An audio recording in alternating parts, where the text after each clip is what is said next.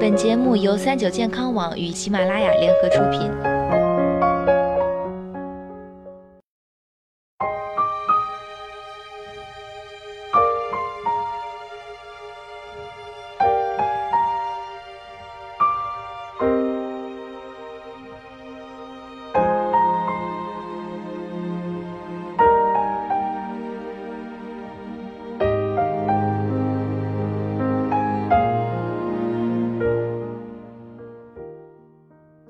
听众朋友们，大家好！最近我们全新推出了一档重档养生栏目《奇妙的中医》。在这里呢，每天都有来自各大三甲医院的一号难求的主任级中医大咖亲自给大家讲解，分享他们多年累积的实用的中医养生秘籍。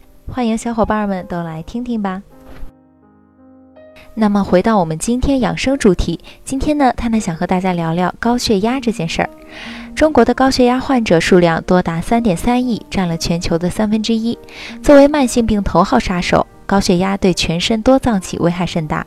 而患者呢，本身在日常生活中啊，也有许多需要注意的地方。在朋友圈经常会看到高血压的养生文章，但这些说法究竟有没有道理呢？高血压要低盐饮食，是不是只要做菜少放盐就可以了？其实啊，这个说法不完全正确。对于高血压的管理，世界卫生组织明确提出，要求高血压病人每天吃盐总量不宜超过六克。得了高血压就要清淡饮食，少吃盐。而我们日常摄入的盐分其实有两部分：看得见的盐和隐形的盐。除了炒菜用盐之外，酱油、腌制品，包括火腿肠、热狗、卤水制品、薯条这些熟悉的高盐食品，是看得见的盐。高血压病人也比较注意减少食用，而容易被人忽视的是那些存在于各种食品中的隐形盐。第一类调味品，比如味精，含有大量的枸橼酸钠，与体内的锌元素结合变成钠盐。各种酱料，甜面酱不仅含糖多，而且含盐量一点儿也不少。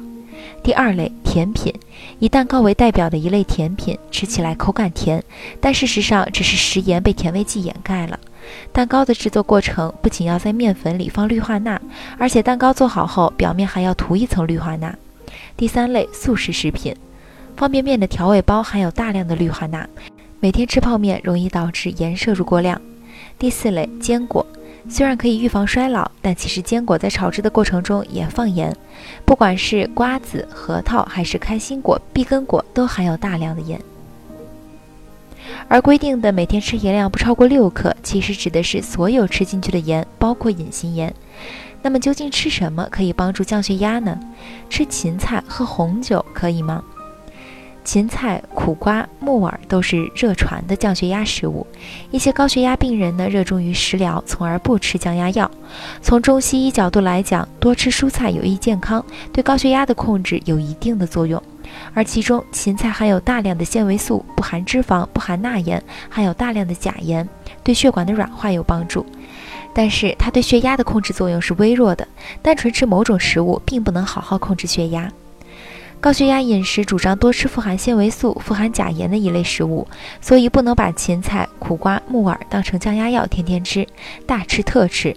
就算每天餐餐都坚持吃水果蔬菜，也要经常监测血压，血压不达标时依然需要吃降压药。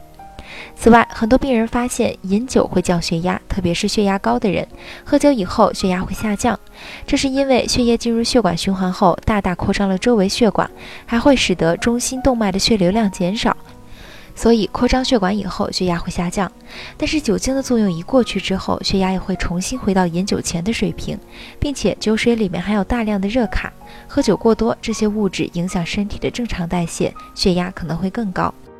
虽然高血压病人不是绝对禁忌饮酒，但为了心血管健康，饮酒一定要节制，选择温和的酒品。为了心血管健康，建议不要选择烈性的白酒，可以适当喝红酒。